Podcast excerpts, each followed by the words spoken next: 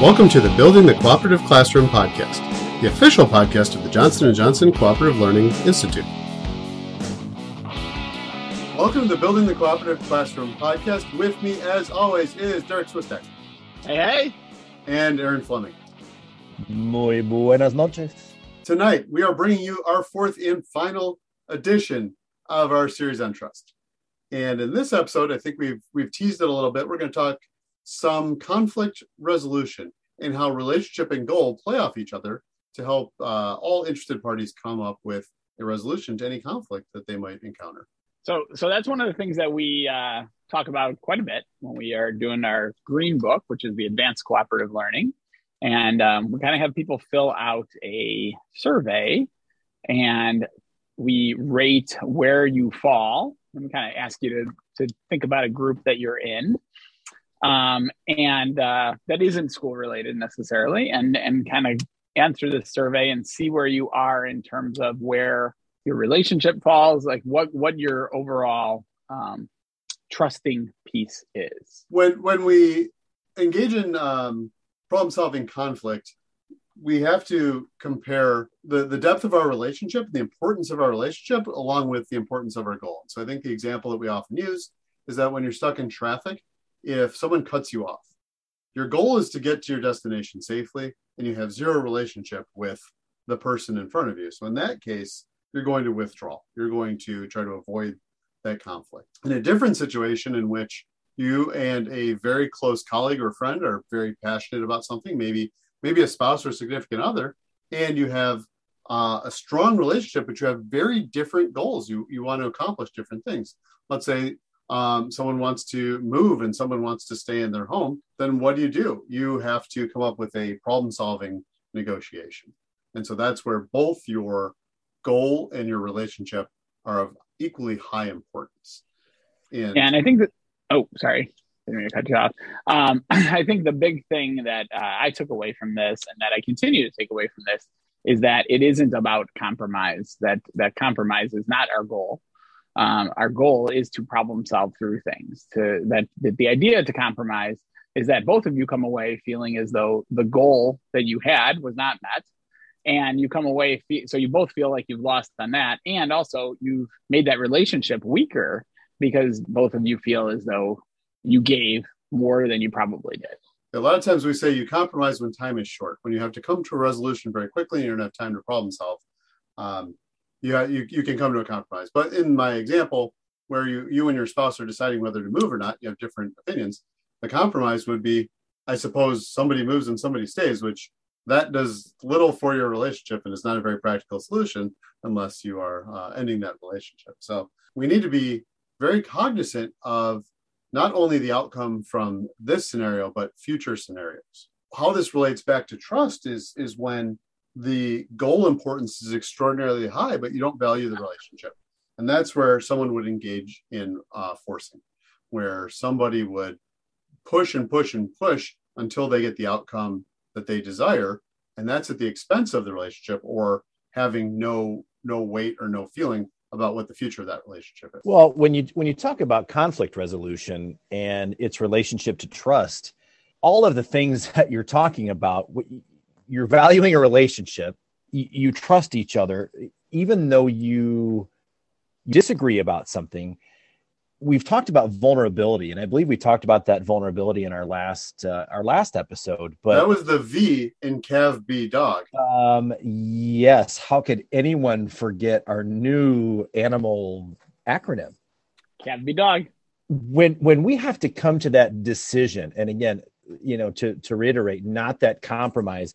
When we have to really get into the, the the, problem solving with someone that we're having a disagreement with when we're vulnerable you have to have that trust to listen to someone else's perspective.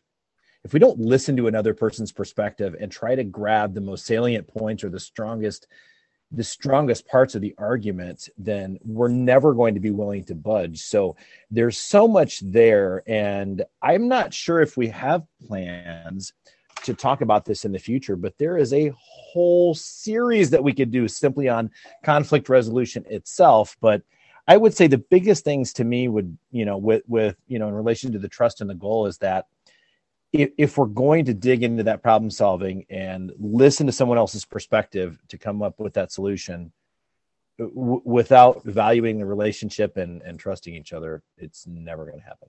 And in many cases, the conflicts can't be solved if that relationship doesn't exist. And so we have to build a strong foundation. We have to build a trusting and trustworthy relationship prior to coming to that point of conflict so that we have the tools to solve. Um, otherwise, we have no faith that the person that we're in conflict with has our best interest at heart. And they don't have any faith that we have their best interest in heart.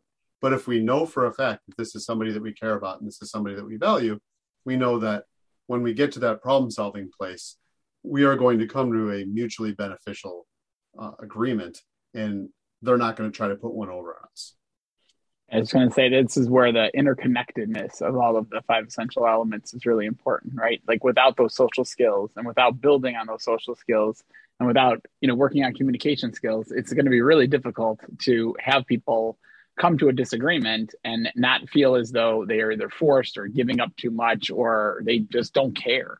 Like that's I think that's the the idea of like apathy in a classroom or in a, in a group is just that's detrimental as well. And i think sometimes we don't see that as prevalent as something that's more of like a, a disagreement. Like the disagreement part and being um, passionate about whatever the topic is i would see as as something that we can work through as opposed to just being apathetic and just kind of going with the first instinct. Like whoever says the the thing brainstorming thinking through like really trusting that we're gonna we're gonna be better because we sink or swim together by the end of this. Like all of that is how it's all intertwined and it's really important um, for the relationship and for the goal. So you know that's one of the things where I, when i'm working with teachers like how many kids know another kid's name in this class? You know do do you switch groups enough that when I say, okay, go find, you know, your two o'clock partner and you look on your board and it says Adam and I say, I don't do we have an Adam in here? Who is Adam? I don't I don't have any idea who Adam is. That's that's problematic. And and so these these things are just so intertwined in our classrooms. I want to go back to something you said, Derrick, about communication. And that is so important because oftentimes when we get to this point of conflict, we start to build our own narrative. Start we we decide what the other person has to say and what the other person thinks and more times than not, we are 100% incorrect. And so by having this conversation and talking to each other opens up so many different doors and we can get to that place of problem solving. And when you hear what somebody else has to say and you hear how they're feeling and how they're hearing you, if they paraphrase, again, going back to those social skills, you really understand why we got to this point of conflict and it helps us move forward. To both your points, it's the integration of everything, right? And this is what separates cooperative learning from a lot of other workshoppy type things right? And this is something that i have a conversation with with newer teachers all the time. I actually just had this conversation the other day. This isn't just a i'm going to plug this in for for 10 minutes here and this is going to help me execute this this learning target for today or this great you know activity you know the, the, the little bit of my toolbox. This is a way of being. It's a way of living. It is a way to teach your students to value. It is it, it is not just a behavior. It is definitely a it's a belief system. And when you have everything working together the social skills um, the feedback the processing the interdependence that's when you can do all this but uh, but you know as you both said you you can't you can't have conflict resolution you can't have trust and you certainly can't balance trust and you know and, group goals if you don't have everything set up. And bringing it back bringing it back to trust we can really see why developing those early experiences in which the stakes are low but we can amplify the trust between group members and between teacher and students makes all of these things easier down the road.